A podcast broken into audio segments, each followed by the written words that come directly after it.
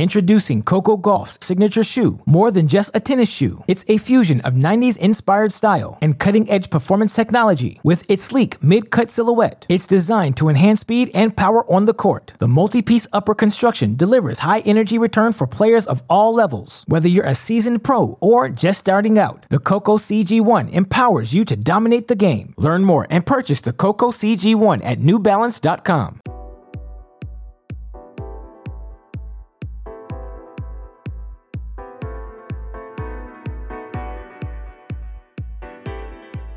Welcome to. Hey, great shot. This is the Great Shot Podcast, a Cracked Racquets and Tennis Channel Podcast Network production. My name is Alex Gruskin. On today's show, we continue our pre tournament coverage of the 2021 U.S. Open with a conversation on the state of American women's tennis entering the action in New York. Now, there are currently 16 American women in the top 100 of the WTA singles rankings. Of course, two of them, most notably Serena Williams and Sofia Kenin, out of the action in New York. Serena continuing to nurse her injury. Sofia Kenin, unfortunately, testing positive for COVID 19, forced to withdraw from the event due to that fact. But look, respectfully, even without those two, the depth in American women's tennis right now is its calling card. Whether it's Australian Open finalist Jennifer Brady, whether it's rising superstar, yes, superstar Coco Gauff, whether it's the emergence of someone like a Jessica Pegula, the continued flashing of the um, tremendous upside of a Danielle Collins, the multiple young players, Ann Li's of the world, Amanda Anisimovas of the world, Hailey Baptiste and Caty McNally's of the world, and then of course the Stevens, Keys, Rogers generation of players. Everywhere you look right now, there's talent across the board in American women's tennis. We want to talk about all of that talent, help tier the levels of talent, help make sense of it all on today's show.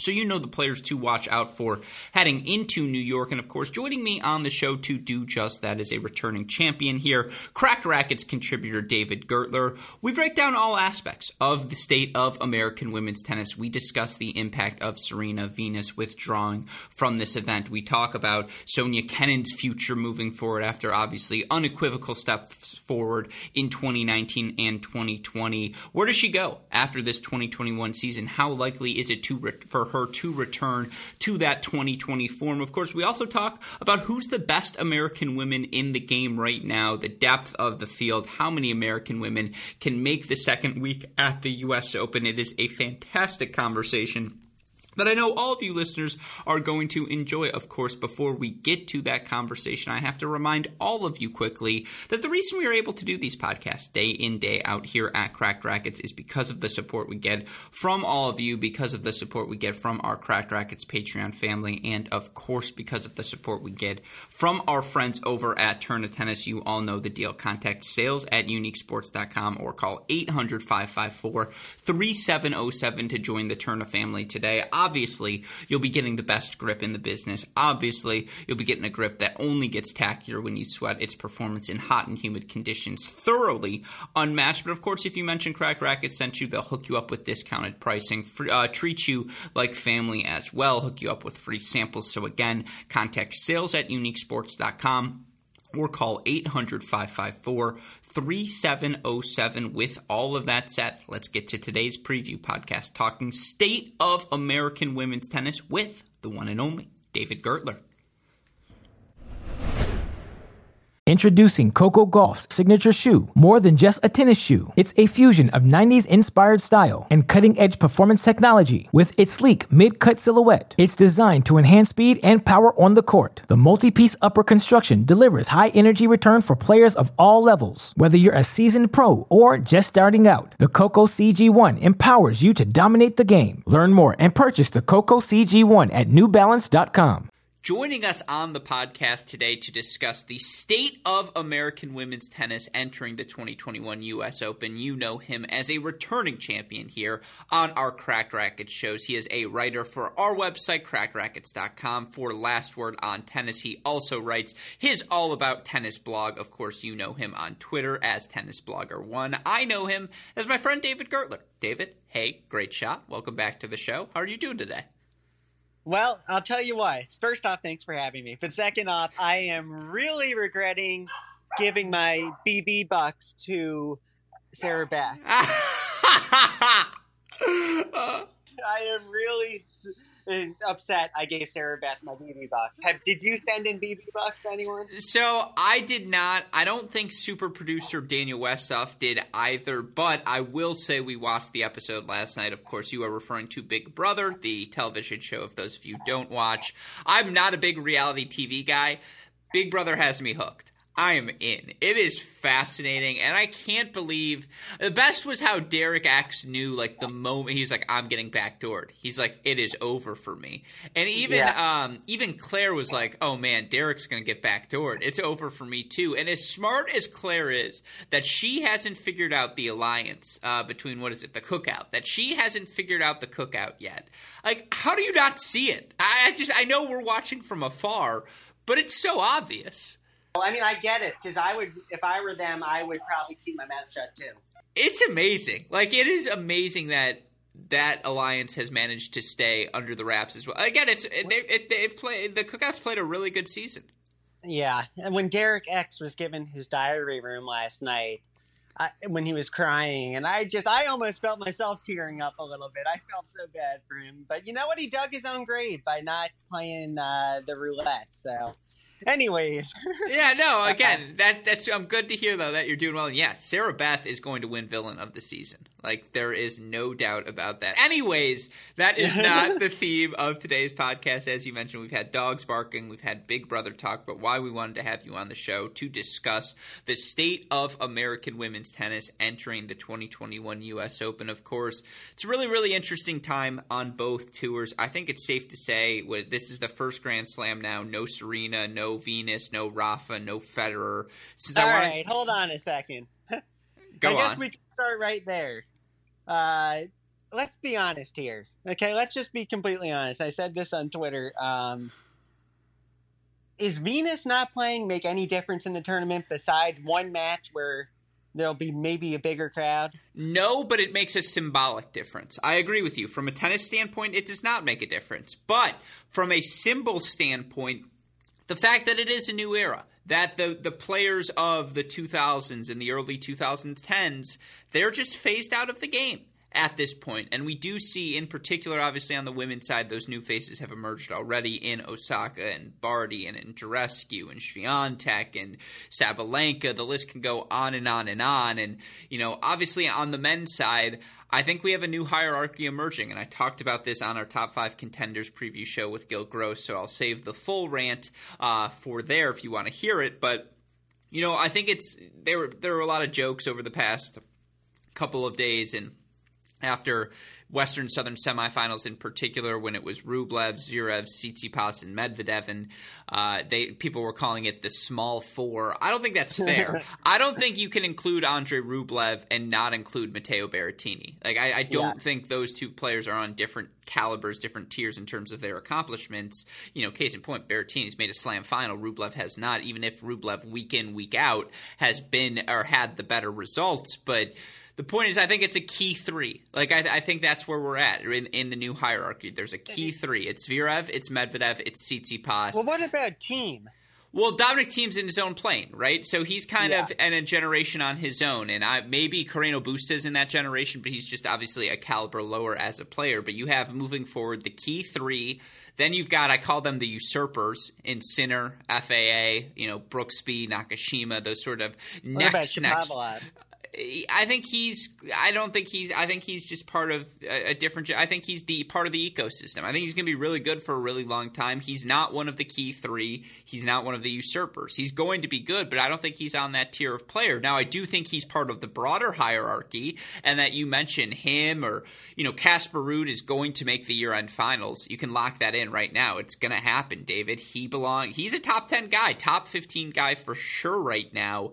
Um, I just think a new class of player has emerged on both the and men's and women's tours. Before well, I think they're both in that tier. Okay. FA is just younger than Shapovalov. Again, he's okay. a 2000 or later, so I consider him a sort of different class uh, of player. Again, one of the usurpers, the next gen 2.0s. We did a full series on that this past off season. Yeah. Um, but what I'm trying to say is that fact that there's no Roger, no Rafa, no Serena, no Venus, that is emblematic of the generational shift mm-hmm. we've seen happening all year long. Right. I guess that is my broader point there, David. And I'm curious, do you agree with that? Um, it's certainly, uh, yes, I do agree with that. Uh, it's still definitely sad, uh, but I guess I've been having, t- yeah, I've had some time to mentally prepare for it. It's not like sudden in terms of the fact that better hasn't been the same since 2019 Wimbledon. Uh, Nadal looked kind of defeated by the end of his uh, Djokovic match at Roland Garros. Uh, Serena hasn't, you know, Serena's still making good results, but she's been on the decline for a little bit relative to where she was. And Venus since 2018 has been a mess. So, uh, I guess for me, it's definitely sad to see them all not playing, but I'm also excited because I love watching Medvedev. I I love watching uh, players like Andreescu. Um, I and uh, you know watching you know Tsitsipas and Zverev have that uh, war in Cincinnati in the uh, semifinals that was that was fascinating to me. No, that's the thing is it's good tennis now. When these next genders match up, I mean, case in point that semifinal round: Rublev, Medvedev, Tsitsipas, Zverev, both three set matches, both good matches. That was a fun day of tennis, maybe the best day from start to finish of men's tennis we've had on the season. I, I would, again, I, the reason I bring this up is I think when you talk about the state of American women's tennis, and this is how we can get into it, the fact that Serena and Venus, and I think right now there are 16 American women in the top 100 of the WTA singles rankings. That's freaking impressive. That's really, really good stuff. And we'll yeah. get into the depth and we'll talk about why it should be a really exciting decade for the American women throughout the course of this podcast. But you start with Serena. Well, we, mm-hmm. let's start with Venus quickly because you kind of made okay. this point as a throwaway, and I think it is worth mentioning. You look for Venus Williams. And again, Venus Williams is one of the great game's greatest stars. What she has done, not just for women's tennis, but for women's athletics, for the empowerment of women in general, it can't be measured. It can't be quantified. Right. What she means to the sport will always just mean something even more than her results, which is saying something, by the way, because her results have been historic in terms of accomplishments in WTA history. She's yep. three and twelve in her last fifty-two weeks. David, you look for her twenty twenty-one three and nine overall. She was one and eight in the twenty twenty season. I know you said it as a throwaway, and I know you didn't mean it as harshly as it may have come off to some of the listeners, but of course it's worth mentioning, and I don't think anyone is arguing this, but just in case they are, she's number 147 in the world, needed a wild card. From a relevance to the major results in the WTA Tour, that era for Venus Williams is over. She is not yeah. going to be winning another WTA title on W uh, on tour. If she does, or at least another singles title, I should say. If she does, we're talking about an all-time historic accomplishment. By the way, she's 41 years old. Like, should we think, be, should we be expecting her to? No, it's just great to see her in matches. So give her as many wild cards as she wants because she puts butts in the seats. But I agree with your comments. Is what I'm trying to say. I don't think she's making another tournament uh, quarterfinal. To be honest, I mean, I think, I mean, I, I know it sounds harsh, but I'm just being honest. I don't see her game is. Top, it's not. It's top 300. It's not even top 200. I would say at yeah. this point. Well, again, it, it, on the right day, if she serves well, I think she can win a match. I think she can do it two days in a row because she still has flashes. There are five to ten minutes where you're like, that's very good. That's top 100 tennis, absolutely. But mm-hmm. yeah, you're right. From a match in, match out standpoint, especially with the consistency, the youth movement that's happening in the WTA 500, the physicality of the sport now, it's unfair for us to expect Venus Williams, by the way, to continue to be able to compete at that level. But objectively, yeah. it's safe to say, yes, I agree with you. She's going to need wild cards to play the big events moving forward. And I mean, she, yeah, and you're right. It, she's 41 years old. Like, a, we shouldn't expect her to be going deep in tournaments anymore. That's, you know, at 41, most people are, uh, you know, when, when they play tennis for an hour, my uncles are around 41. We play tennis for an hour. My his back and his, you know, this and that, his knee, you know. So, um, I agree with you. Yeah, it, it's it's fair to say. Now, the flip side: Serena withdraws from this event.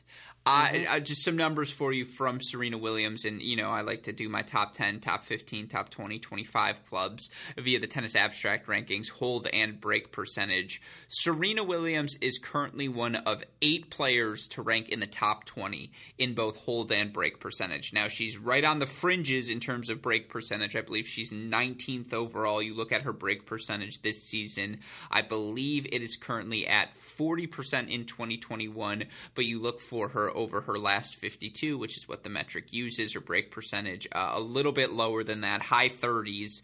It's not the same as she was in her prime. Same, by the right. way, her hold percentage is the big thing that has dropped this season. You look for Serena Williams, she's holding 75.9% of the time. That would be her lowest stat since about 2000 uh, since about excuse me, the 1998 range. Well, that was the start of her career. Like uh, all of this is to say I think Serena Williams is still good. Like she's still absolutely the fact that she's a top 20 club member, it speaks that when she plays her best tennis, she can absolutely still beat the best in the best. But it's much more difficult for her now to replicate that same tennis 7 matches in a row at a Grand Slam.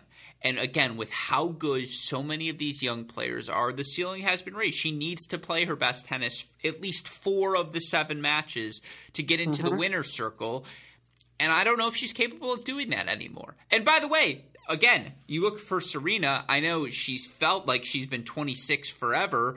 Serena turned uh, turns 40 in September. David, Great. like exactly at a certain point, it's not unfair for these athletes to begin to decline.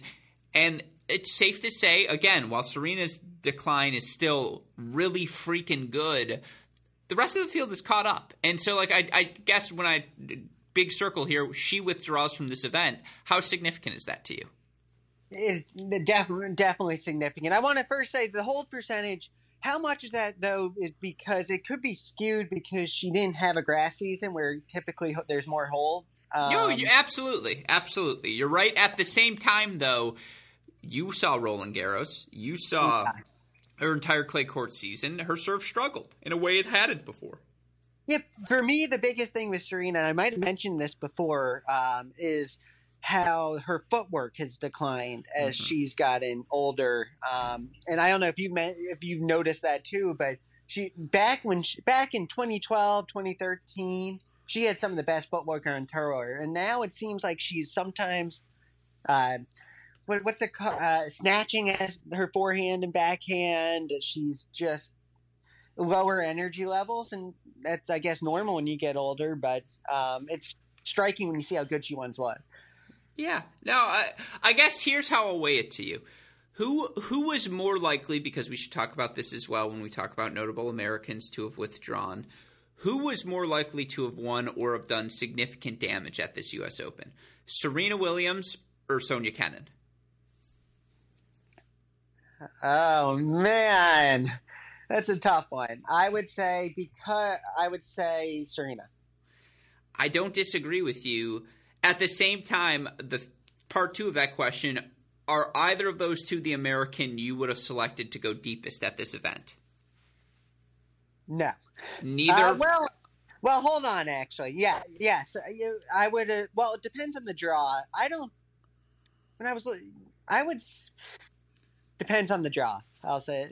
I'll, Yeah, it sounds like you're weighing this question. I like that. No, it's look, it's tough to say and you know, again, all of this is to say why I bring this up and why we're starting with Serena. Is she the best American woman in American women's tennis right now? I don't know that you can answer that question yes. And this is the first time in probably two decades that one can say that. And I mean, I know yeah. Lindsay Davenport was really, really good for a hot stretch there, early 2000s. And obviously, there's a little Capriati mixed in there as well. There have been plenty of good Americans over the course of that time. But right. Serena's been the one. And she's been the one throughout the course of her entire career. And God love her, she has held that burden better than you could ask any person to do it in history. She, again, deserves to go out on her terms. But that she's not that she might not even be the best American in women's tennis anymore. I think that speaks volumes to the depth right now in American women's tennis and the state of where we are at entering the 2020s. I know the post Serena era is going to be weird, but we are well equipped for it. Uh, and I just think there are going to be so many different players who have bites at the apple, whether it's not only to compete for Grand Slam titles, but just week in, week out to make quarterfinal, semifinal, final runs to just, you know, remind everyone that American tennis can be elite, particularly on the women's side. Obviously, that conversation would have started with Sonia Kenin entering this season, but you look for Kenin respectfully. It's been a year from hell for her. Yeah. And let's just quickly, before we move on to the rest of the field, the depth right now in the sport, talk about Sonia Kenin. She's 11 and 10 in 2021. She made quarterfinals in Abu Dhabi. Since then, quarter, quarterfinals her first two events of the year. Hasn't made it further than the round of 16 at Roland Garros in or the round of 16 at any other event. You know, yes, she beat Pegula in three sets at Roland Garros. She beat Ostapenko three sets first round there. Those are two really good wins. In what has otherwise been a strange season. Now, again, looking at the names, two losses to Sakkari, a loss to Krejcikova, a loss to Kontaveit, a loss to Jabeur.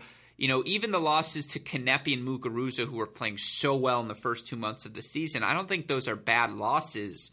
They've just kind of piled up for Sofia Kenin. She's just been fine this year, and after a 2020 where she was exceptional, I mean, I know health's been an issue. Obviously, she's made some coaching changes as well. Here, she tests positive for COVID. That's why she's out of New York. And of course, we are all wishing her a safe, speedy recovery from that. Where are you at with Sofia Kenin after seeing this 2021? Do you think 2020 was an outlier season, or do we think do you think she gets closer to that? You know, was it 2019? She was really good. She won three titles, the big win over Serena at the French Open, made a bunch of deep, you know, second weeks at slams. She was a top 15 borderline top 10 player in 2019. In 2020, she was one of the five best in the sport. Is she mm-hmm. more 2019 Kenin moving forward, or do you think she can get back to 2020 Kenin? Um, I would say that she. I would say that she is. It's so hard to say because she did. She it was a year from hell. I think is how you phrase. Yeah. I mean, that appendicitis and then COVID. It's it, it's hard to say, but I think that she's more. I can see her top ten, top fifteen. Do I think she wins another major? No. Um, I, I just I was especially. I mean, I, I, like her making the Roland Garros final is honestly more surprising to me than her winning the Australian Open because I did I didn't necessarily think that her game adapts too well to clay, um, and I don't think it will in the future. I think I see her more as a hardcore player. Um, but uh, you know, with Kenin, she's already had. I would say probably somewhere in between um, what we said. I mean, again, with everything that's happened this year, it's hard to say how she'll recover. So it's hard for me to give an answer. Yeah, the thing that's been a nightmare for her this season is the serve. She's holding 64.4% of the time. That's the lowest number of her career since 2017. In 2017, Sofia Kenin was, you know, 18 turning 19 years old. So since she's really been a full-time pro, this is the low mark and, you know, she goes from averaging 69% of her first serves go in last year. She's at a 62 uh, 3% clip this year. Her first serve win percentage down 4%. Her second serve win percentage down 2%. As a returner, she's held steady. And I think moving forward, that is going to be Sonia Kenin's bread and butter. I mean, she gets a clean look at every return. And no way, yeah. she's what's so exciting about Sonia Kenin's game is she is one of the outliers. She plays her game is not power based. Her game is precision. Her game is mm-hmm. angles. Her game is variety. It's a really really fun contrast to the rest of the styles we see emerging in what seems like the 2020 style of play in women's tennis and she is mentally a rock. And she's not the most explosive mover, but she anticipates so well. And she, I would say she's a good mover across surfaces. Is that fair, David? Not an exceptional yeah. one, but a good mover. It's never going to be an when I think of that anticipation, I, I think of her against uh, Kvitova and Roland Garros. Uh, exactly. Exactly. And so, you know, I disagree with you. I actually think her variety is going to play well on clay throughout the course of her career. And I just think across surface it's going to play well on grass as well because of how many returns she puts in play and just you know, again, how tough she playing first shots just in that first pass, how good she is at that, and how important that is on a grass court, changing direction as well. And so, I think her she's going to be good across surfaces for a long time. I think she is going to be a staple of the top twenty. I, does Yeah. she have the weapons though? Like with all of these young players, like if I tell you at their very best, who do you who do you think has a higher ceiling? Sonia Kenin, who has won a freaking Grand Slam, it's worth remembering, or Marta Kostyuk? I would say Kenin. See, this is why I like having you on.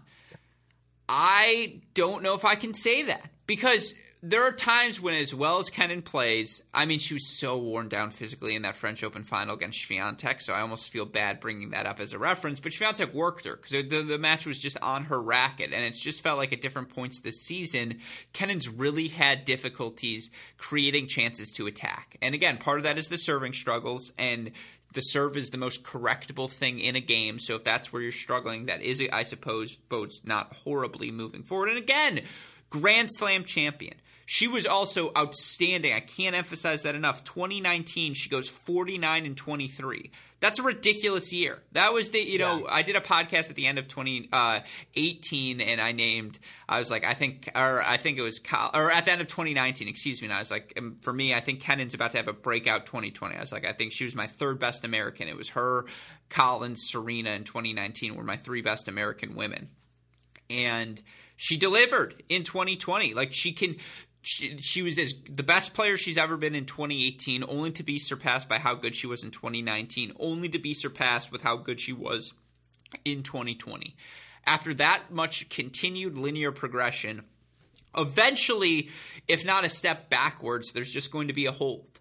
And this Yeah. year was more a step backwards than a holding pattern for Kenin, which is a bit concerning. And just again, some of the physical, some of the concerns I have have more to do with how physically gifted some of these young players coming up the rankings are. Like on the wrong day, even if Kenin be, brings her best stuff, Elena Rybakina is just going to hit through everything. And so, like, that's a tough But does- matchup for Kenin. But does Rybakina have the consistency to do it? No, that's that's what makes Kenin so fun. Is she is going to be in every match she plays by virtue of her game style. I agree with you there hundred percent. And and yeah, you mentioned the French Open final. I just want to say, in terms of that, there is not a player on on tour that I think would have beaten Swiatek uh, that day. I think that she that was the most dominant slam run I've seen since uh, from the women's side since the 2014 U.S. Open. Yeah, it's again, you're absolutely right, and it's worth noting Kenin was gassed, gassed Yeah. in that final. He had heavy wrap around the thigh at that point.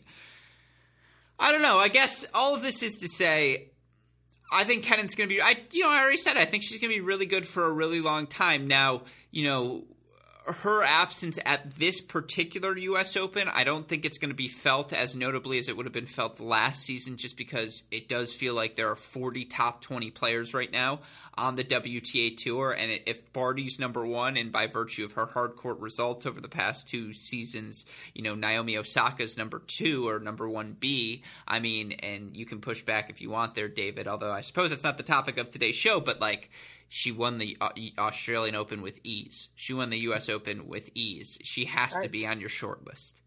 Yeah, uh, I we have that article uh, coming out where I give Barty Osaka versus Osaka uh, in terms of the U.S. Open. The draw actually just came out too, so uh, The U.S. Open men's and women's draws have come out as we're recording this. as we're recording this. So a Oh, lot that- of you know who's the actual favorite is going to come down to the draw, which I haven't. looked at. That is fascinating to note. I will be looking at that as soon as we are done with this podcast. But Um, No, I, again, I guess what I'm trying to say is a how much will Kenin's pre- uh, be how much will Kenin's I suppose lack of appearance at this U.S. Open be felt in your opinion in the field, and b is Yeah. Kenin your leader in the clubhouse as we move towards the rest of the decade? no, Clennon is definitely not my leader in the clubhouse. Um, Interesting. And so, I, in terms of wait, are you talking about in terms of everyone or in terms of me- or in terms of U.S. American women, American Okay, women. American women, no. Uh, well, yes. Well, Well, no, let's get there Yes, I- then. Let's I go there next. I, I do want to go. Sorry, go ahead. oh, oh, no, I was just gonna say my leader in the clubhouse is still Sloane Stevens. Okay, of course it is. Okay, so I mean, I guess then with Ken, so I, I, that's probably a pretty good place to leave the Kenin conversation. Let's just get into that question right now as we move into this next decade of American women's tennis. And I suppose it's not the 2020. Uh, I guess we're talking state of the American tennis entering now. So I'll frame the question like this: In David Gertler's mind, who is the best American women right now on tour? Um, Serena.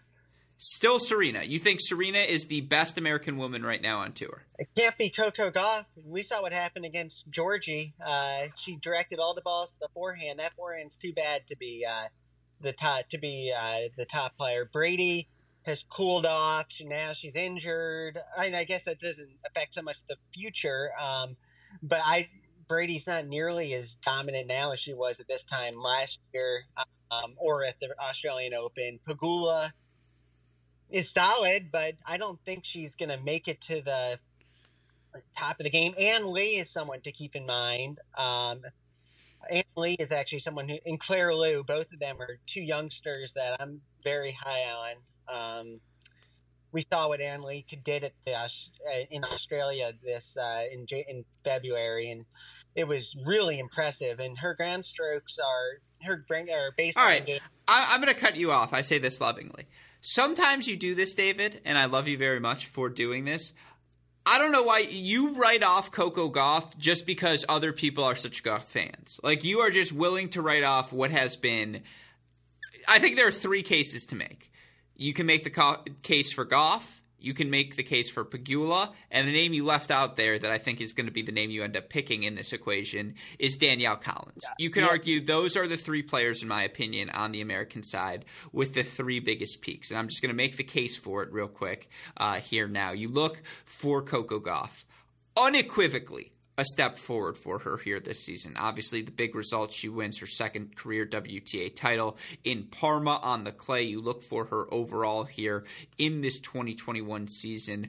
34 and 14, David. 71% win percentage. She's top 30 in both hold and break percentage amongst top 50 players. You look at for her quarterfinals at Roland Garros. She also makes round of 16 at Wimbledon. She loses second round to Svitolina at the Australian Open, but I suppose at a very least hold seed there. You look for her record against opponents 13 and 9 against the top 50, 6 and 5 against the top 20, 2 and 3 against the top 10.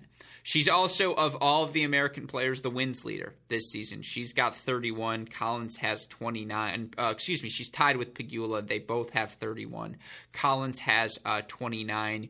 You move now to uh, Danielle Collins. I think she's had the highest peak, probably, of any yes. of the players here. Her, in, go did ahead. you see her against uh, Stevens and San Jose? Yeah, it was crazy. That, I mean, or how about Rybakina the next day, or Konya the next day? The 0 2 over on Konya might have been her most impressive win of that run. But the when, but the thing about that match against Stevens was St- Sloane Stevens played was playing out of her mind too. They both were. It was classic counter punching versus just Collins. It seemed like he was redlining, but she was making everything. It was crazy. No, she pl- she pl- no, she played outstanding tennis. You look for Danielle Collins, 29 and 11, 73% win percentage. You look for her, obviously, the title in Palermo, the title in San Jose. She also made a semifinal in Budapest. Uh, over that three week span, she's made third round Roland Garros, second round at both Wimbledon and the Australian Open. You look at her record against ranked opponents thus far this season. She is 7 and 7 against the top 50, 4 and 4 against the top 20, 2 and 2 against the top 10. So metrics pretty similar to Coco Gauff's. Of course, the breakout star is probably Jessica Pegula, 32 and 16 here this season. She does not have a title, but she's made the biggest runs at the biggest events. Semifinals Doha, quarterfinals Dubai. This season, yes. Quarterfinals yeah. Rome. Uh, she made quarter, uh, semifinals, excuse me, of Montreal. She made third round Roland Garros, second round Wimbledon, quarterfinals of the Australian Open. You break it down in terms of the results she's played uh, by ranking against top 50 opponents, 16 and 12 against top 20 opponents, 8 and 9 against top 10 opponents. She's 6 and 6, although it feels worth noting four of those six wins over Karolina Pliskova.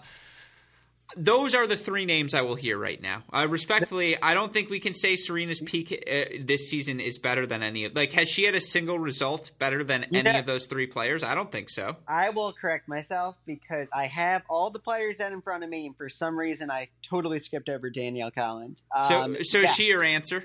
So she's my answer, not only for who's the best right now, but who's the best in the future. Um, and so that's what I'm going to say because she doesn't have a weakness like Gauff she has she's much solider. She's much more solid from both wings. David, Her you know Gauff. You know Gauff is seventeen. Yeah, but you know she look at the cap. What happened with Capriati in terms of okay, I just I don't think that's fair because a what does Coco Gauff do at an elite level already, and that's win on points on her first serve. That first serve is elite already. It's only going to get better moving forward as she continues to develop physically, as she continues to get better serving two spots, which she can already do, whether it's tee, whether it's slice out wide, whether it's kick out wide on the ad. She's got all of the tools there. The backhand is exceptional her ability to move forward is great. I'll give her that. yeah, her ability to move forward, particularly at her age, not only does she know where to go and what to do as a volleyer, which is 90% of the battle, but I think we both agree she looks like a comfortable volleyer as well from a technique standpoint. Her willingness to move forward, her double success being a testament to that fact. She's an outstanding volleyer for a player her age. And then, of course, you look at the advanced metrics, David. Coco Gauff, 12th in uh, 2021 ELO 12th in overall elo. You look in the race to the year end finals right now. Coco gauff currently i believe sitting i want to say it's yeah currently in ninth in the race to the year end finals.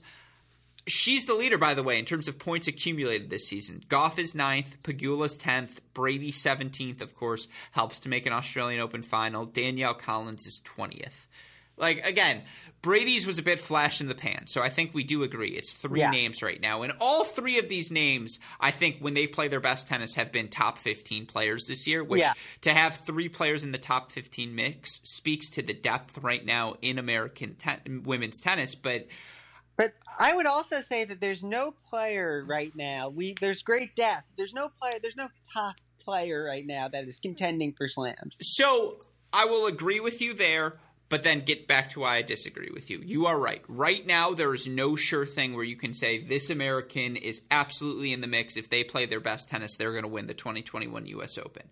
You do have a couple of bites at the apple. And I think moving forward, when she turns, I don't know, 20 years old in, I don't know, three seasons from now, that Coco Gauff will be one of those players in American women's tennis. And I think there will be a couple of them, and we'll get into the depth in a second. But I think moving forward, it's Coco Gauff. If you do want to say right now here in 2021, the ba- the highest peak of any individual American women on tour is Danielle Collins. I don't know if I can disagree with that because you're right. The power tennis Collins is playing with, when she is clicking, she just hits through anyone, and there's no fear, and there's no glaring technical hitch or anything. The backswing, like the Gauff forehand's not that, you know, she's concise. She doesn't move exceptionally well, but she's usually on her front foot, so it doesn't matter. And there's just an it factor to Danielle Collins. If you told me she ripped I don't off, like her attitude, though. I'll say that. Yeah, but but you but it helps her win. Can you acknowledge that? Yeah. yeah. and so yeah. if I told you because we've seen her make a Grand Slam semifinal before that she ripped off a run like that in New York, I agree. I think that's the most believable. So if you want to mm-hmm. say she's the best right now, that's fair.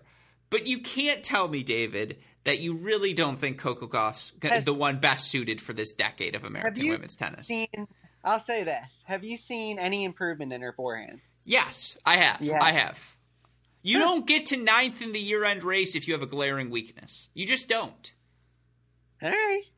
I mean, I, I, I personally, I don't see it for her, but I understand the argument. I know her backhand is definitely a top 10 backhand in the world. Um, she's great mentally, mentally tough. Um, she, and she is good, like you said, she is good at the net and so those are definitely things that can make her hang out in the top 20 for a while. And mm-hmm. when you're in the top 20, you're seeded for slams. You're putting yourself in positions where you can go on a deeper run. Um, and so, yeah, it would not surprise me if she made the quarterfinals of the U.S. Open this year. Do I think she can win it this year with her forehand? No. I that is a fair assessment. I will say the other thing that we don't talk about enough here uh, when we talk about Coco Gauff, she has gotten better physically. Like she is faster, she is stronger, and she's a better athlete than she was even a season ago.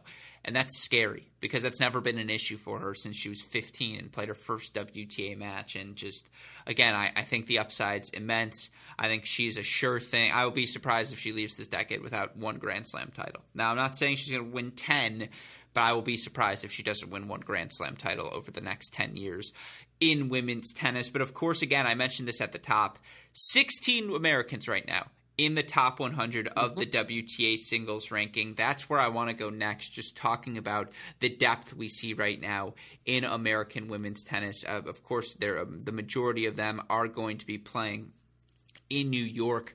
Uh, but you want to you want to play a guessing game? You want to see how many of the 16 you can guess inside the top well, I, 100? I've had the list in front of me a bunch. Uh, oh, okay, so, so that I can just I, go. I can put it away and try. no, I, will just rip through them then real quick. Kenin, number five, Brady 14, Serena 22, Gauff 23, Pegula 25, Collins 28. By the way, six, so 20% of the top tw- uh, 30 is American. That's can, not too bad, David. I say, how is Alison Riske still 35? Uh, your mouth to God's ears. I have no idea. That's a great question. But she is number 35, Madison Keys 41. And by the way, we're waiting for Madison Keys to resume playing her best tennis again. Oh, we all know what she's capable of. She's playing Sloane Stevens in the first round of the U.S. Open. Are you serious? Yeah, that, will be. Oh, that is juicy, juicy stuff. Okay, God. You know what makes me sad is that I'm not even excited anymore that you said the draws are out. All I can think is, God damn it! Like I have so much work to do now. Um, but Keys 41, Shelby Rogers, Madison Keys. For that Rogers is right behind Keys at 42. That's honestly pretty funny because there's a lot of similarities there. Sloane Stevens, David's best player in the world right now, number 64. The always talented. And sorry, go ahead. No, so the thing about Sloane Stevens, and I do talk about her in that article um, that we're y'all are going to post, um, is that at her peak when she's playing her best she can absolutely win this slam. Um, she can win another slam when she if she can put together a form like she did against Collins in San Jose, even though she lost that match. I I really I'm high I'm high on her. I'm much higher than most, I think. Tsitsipas versus Andy Murray round one. Are you serious? Sorry, not that I'm not listening to you, but oh my god. Yeah. It's it's always uh, they always I mean because they're behind closed doors, you always you have to wonder about things like that and the Keys versus Stevens and those type of matches. Oh, you know what the real match of round one is? Burrell versus Tauson. That is a match, David. That Claire, is a match. Claire Tauson's another one of those players for the future. Ah, oh, Kostyuk versus Sakkari. Oh. Ah. All right, I, I got to put this away. Sorry, stay on task here. But no, look. Giorgi plays Halep? That's yeah, we'll yeah. get there. We'll get there. We'll get there. That's a separate podcast, separate preview podcast. All of you listeners can expect that later. Point being, Sloane Stevens, 64. Ann Li, severely underrated. Or we don't talk enough about her 21 year old, the linear progress she's made up the rankings. It's not the huge jump of a Gauff or, you know, some of these other sure things. It feels like we've seen Swiatek and just all these players who have jumped up at such a young age. But I mean, she has been absolutely on fire this season. Of course, Amanda Anisimova, who we've seen in a slam semifinal, currently at 73. You've got Brengle 76, Pera 84, Lauren Davis 97, and then one of the best stories of uh, 2021, Claire Liu, who junior slam champion, raced up into the top 150 by the time she was like 15 uh, excuse me 19 years old then struggled a little bit at that level now seems to have found her footing once again she's into the top 100 for the first time 16 women david what do you make of the depth right now in american yeah. women's tennis yeah, as I mentioned before, Ann Li and Claire Liu are two names that uh, when I was uh, forgetting Danielle Collins, I was mentioning Ann Li and Claire Liu. I love Ann Li's backhand. I love has she is and talk about we talked about Kenin being precise. I feel like uh, Ann Li is another one that can just put the ball in the smallest window. She kind of has a WTA title already. Her final against uh, Anett Kontaveit in the Grampians Trophy pre Australian Open was not even played, so they both shared the title there. Um, I'm really excited about her. Claire Liu has been the name around for a little while, but this season she's really coming into her own a little bit. Um, she's sitting right in there at 100 in the world. Uh, Amanda Anisimova, I think in a previous con uh, in the previous uh, podcast, I called her a sleeping giant. Um, she's made a Grand Slam semifinal. She's when she's playing well, she can dominate from the baseline. I don't know. She's had a lot going on in personal life. Uh, I, I just don't know if she'll get back to where she was. Um, but she has plenty of time, of course. Yeah, it would. And I mean, those are three name, young names that stand out to me. Um, I don't trust Bernarda Pera mentally to hang in there. She collapses a lot. Um, outside of the top 100, uh, Caty McNally is someone else to keep an eye on. Uh, what are you What are you thinking? Well, I now looked at the draw, and it, I'm just Brooksby is going to end up making the fourth round and playing Djokovic, and he's going to beat him, and that's the story we all need in our oh. lives. So, looking forward to that one. No, there's a Fritz de Minaur first round match. That is spicy, but again, no. To your point, sorry. Go ahead. Yeah, Brooksby. That'll be a tough. Mikael um, Ymer is playing. Uh, Ymer is playing well, and uh, in uh, Winston Salem. Uh, this he played well. So I mean, I don't, I don't even. It'll be interesting to see how he does in best of five if he's able to hang in there physically. Like, is it best of five in the heat and humidity? He plays a very physical style against a physical player like Ymer. That'll be interesting to see. But anyway, no. sorry, a tangent. No, that match is never going to end. But to your point that's also what's notable is the name outside the top 100s right now for the American women is that you have Caty McNally at number 134. You have someone like CiCi Bellis if she's ever healthy. We know she's a top 50 player.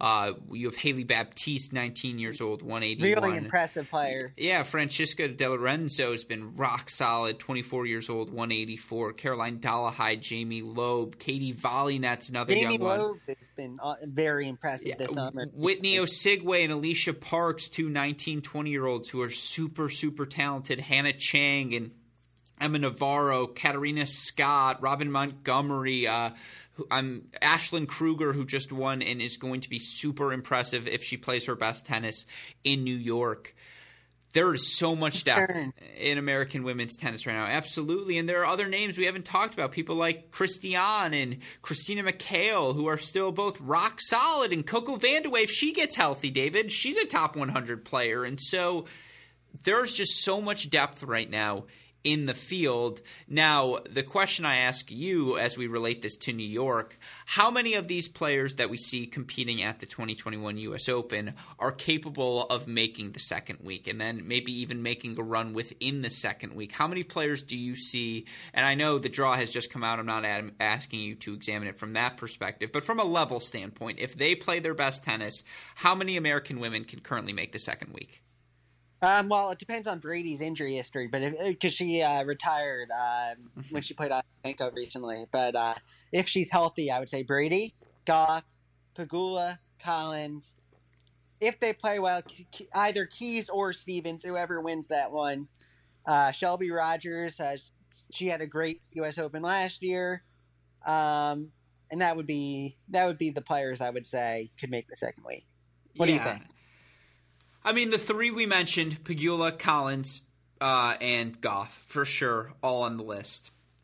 I think Keys belongs on the list, as does Sloane. And I would put the, you know, they play in the first round, so that's perfect. I think one of them can absolutely do it. Just the pedigree.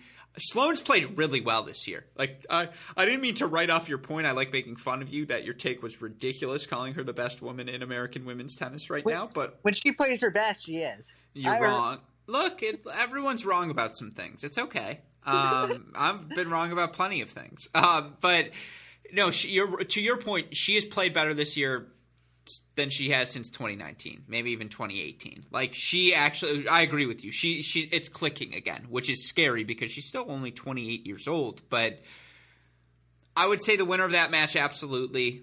I honestly think Shelby Rogers can do it. Like we saw her do it last year. There's no yeah. reason she can't.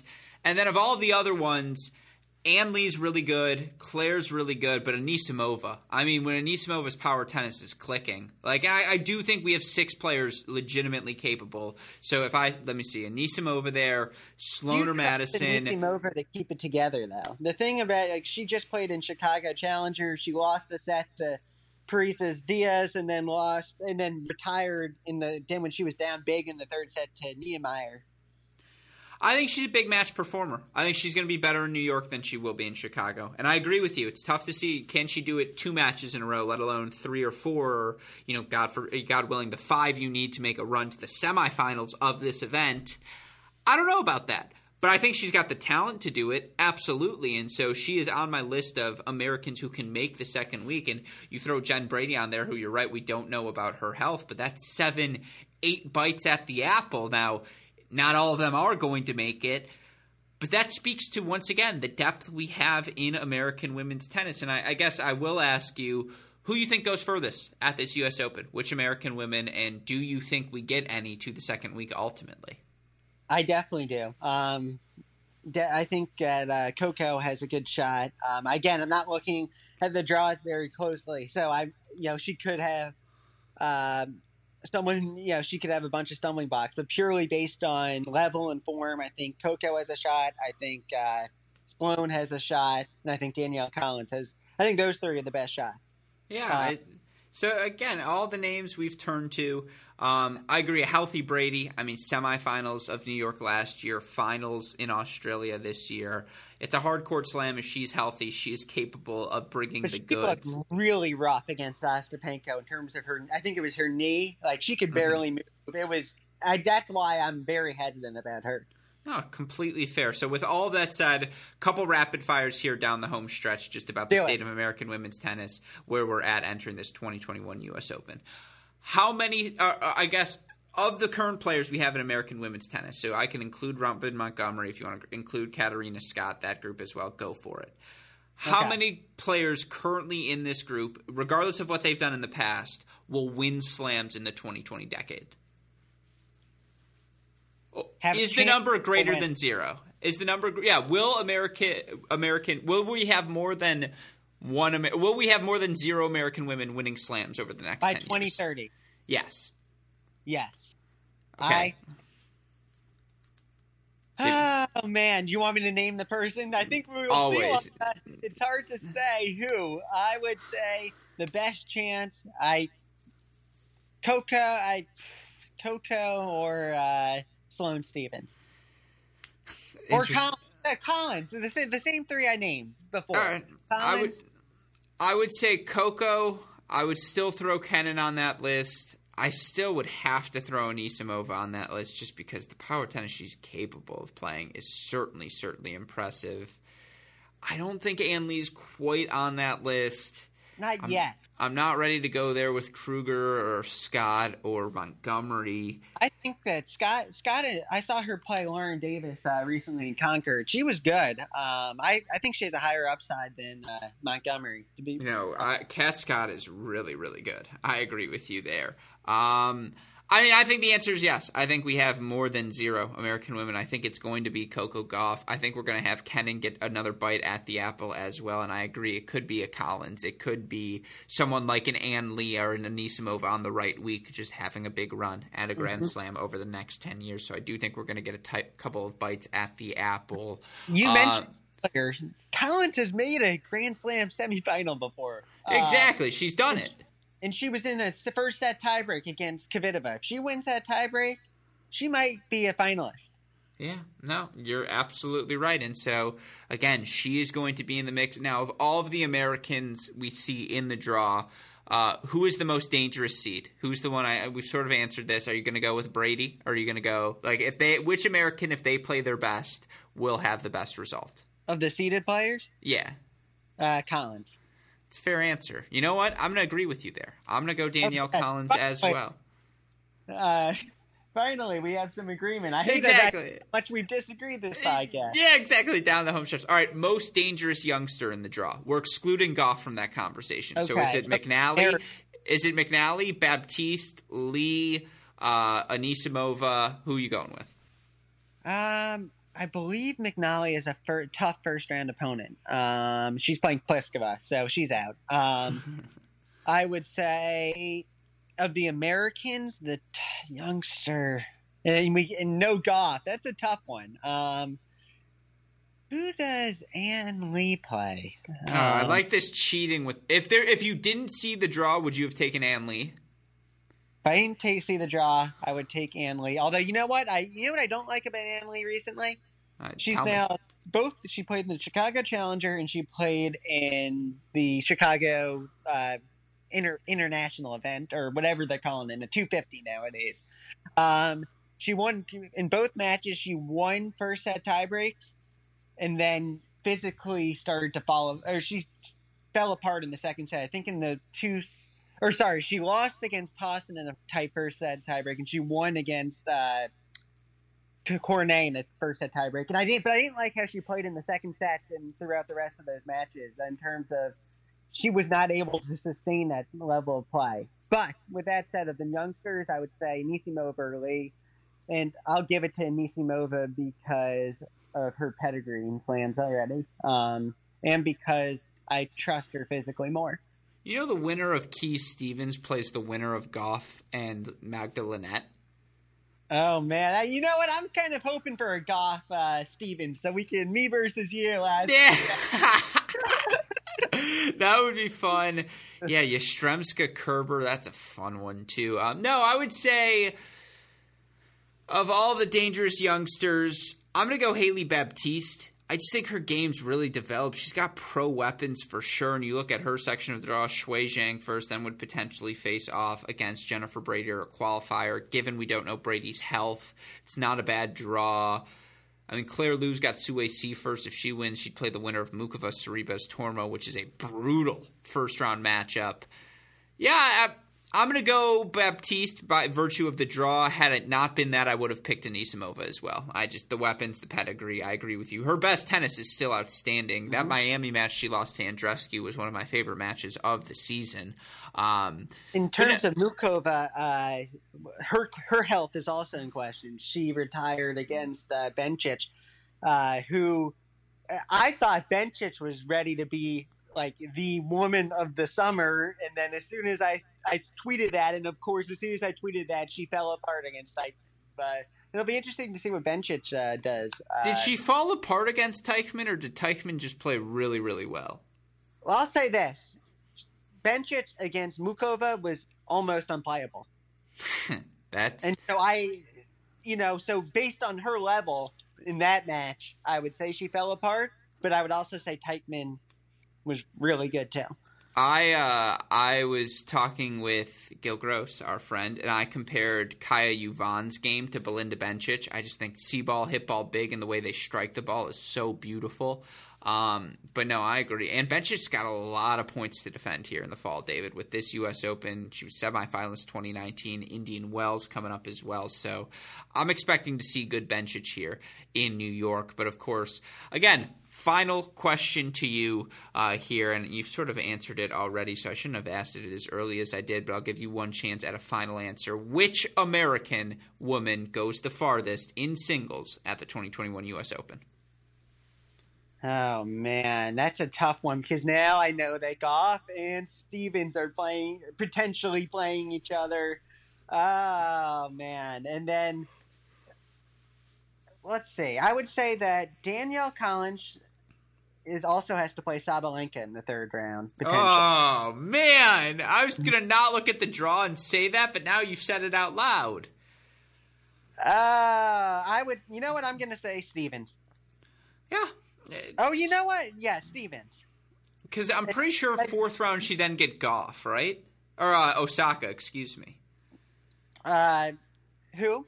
I think Stevens, that section ends up with Osaka, right? They're in the Osaka section of the tournament.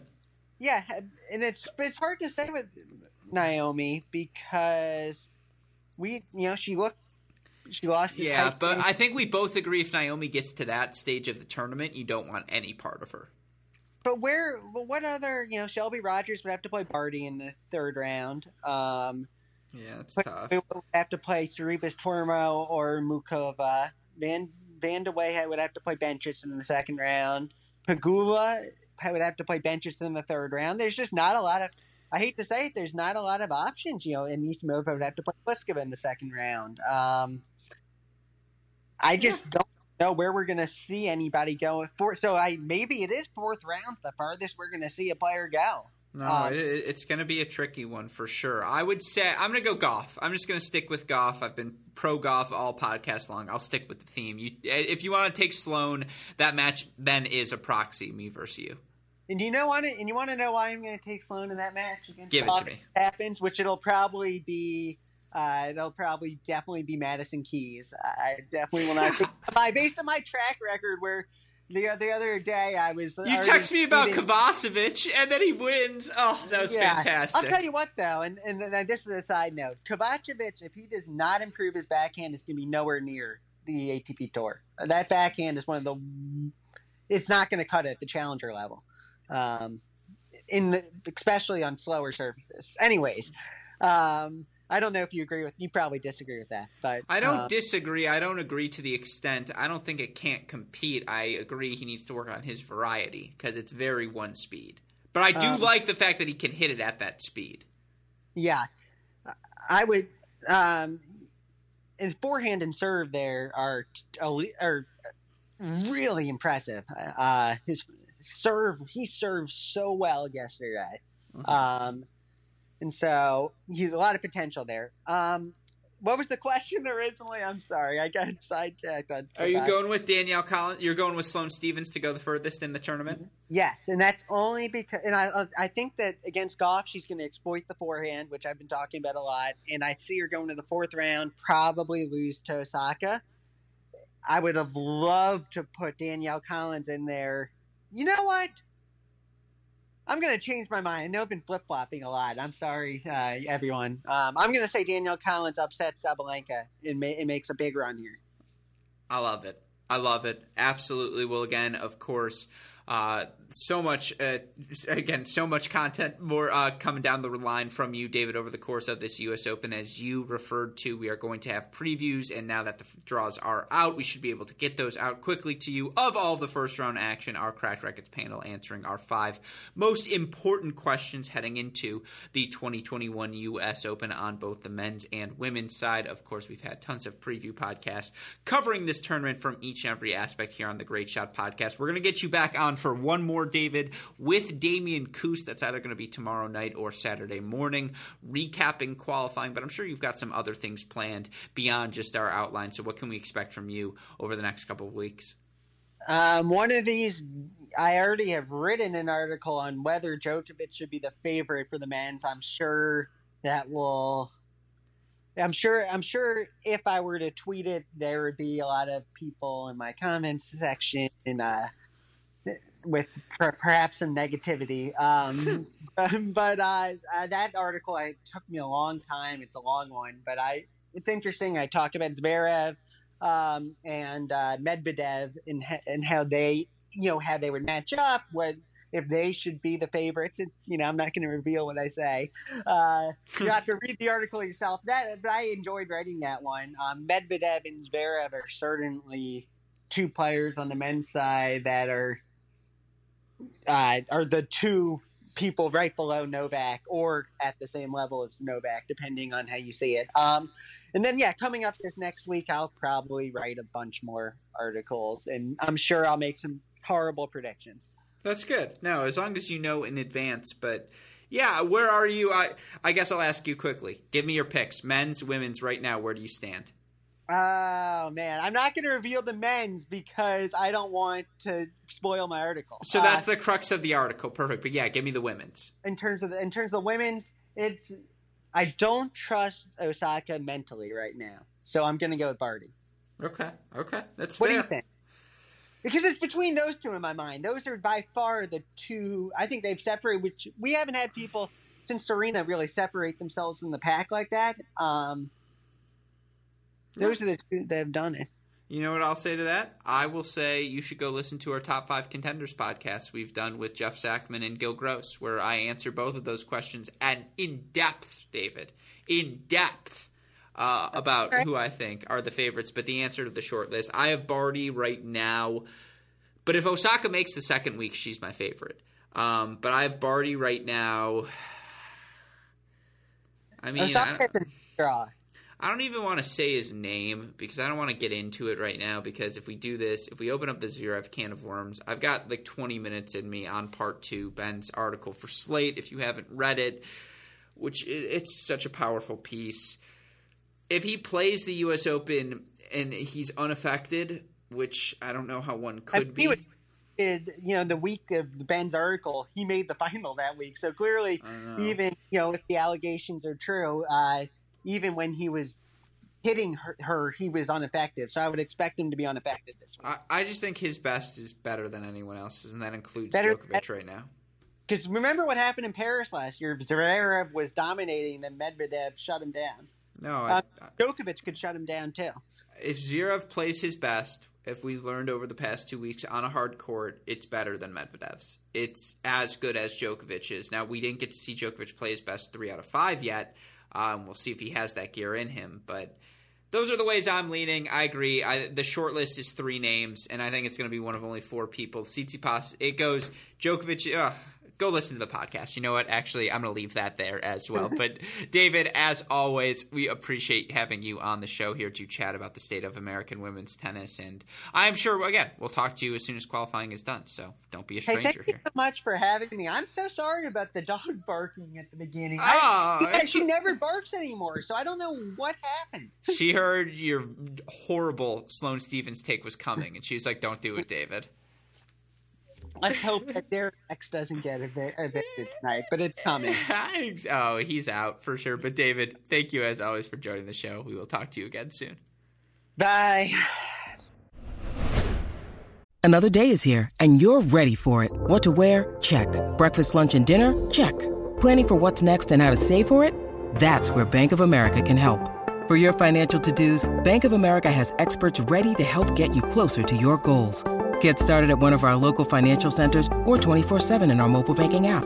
Find a location near you at bankofamerica.com slash talk to us. What would you like the power to do? Mobile banking requires downloading the app and is only available for select devices. Message and data rates may apply. Bank of America and a member FDIC. Hope all of you enjoyed our conversation with David Gertler talking about the state of American women's tennis entering the action in New York. A huge thank you, of course, to David, as always, for taking the time to chat.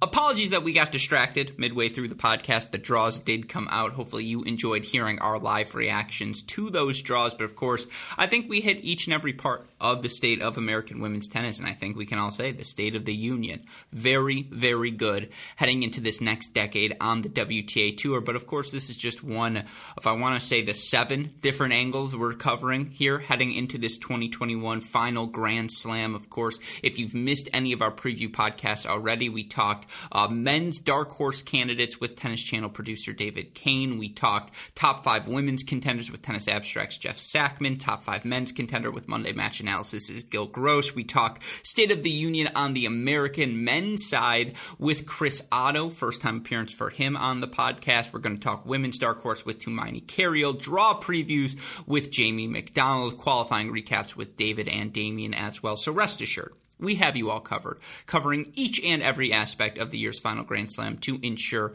all of you listeners have all the information you need to enjoy it as you should. Of course, if you miss any of that content, you can find it all on our website, crackedracquets.com. You need the more immediate updates Twitter, Instagram, Facebook, YouTube. We are at Cracked Racquets. You want to message me directly, I am at Great Shot Pod. A shout out, as always, to our super producers, Max Fligner and Daniel Westoff, for the f- of an editing job they do day in, day out. A shout out as well to our friends over at Tourna Tennis. Remember, contact sales at uniquesports.com or call 800 554 3707. With all of that said, for our wonderful guests, David Gertler, super producers Fligner and Westoff, our friends at Tourna and from all of us here at both Cracked Racquets and the Tennis Channel Podcast Network. I'm your host, Alex Gruskin. You know what we say.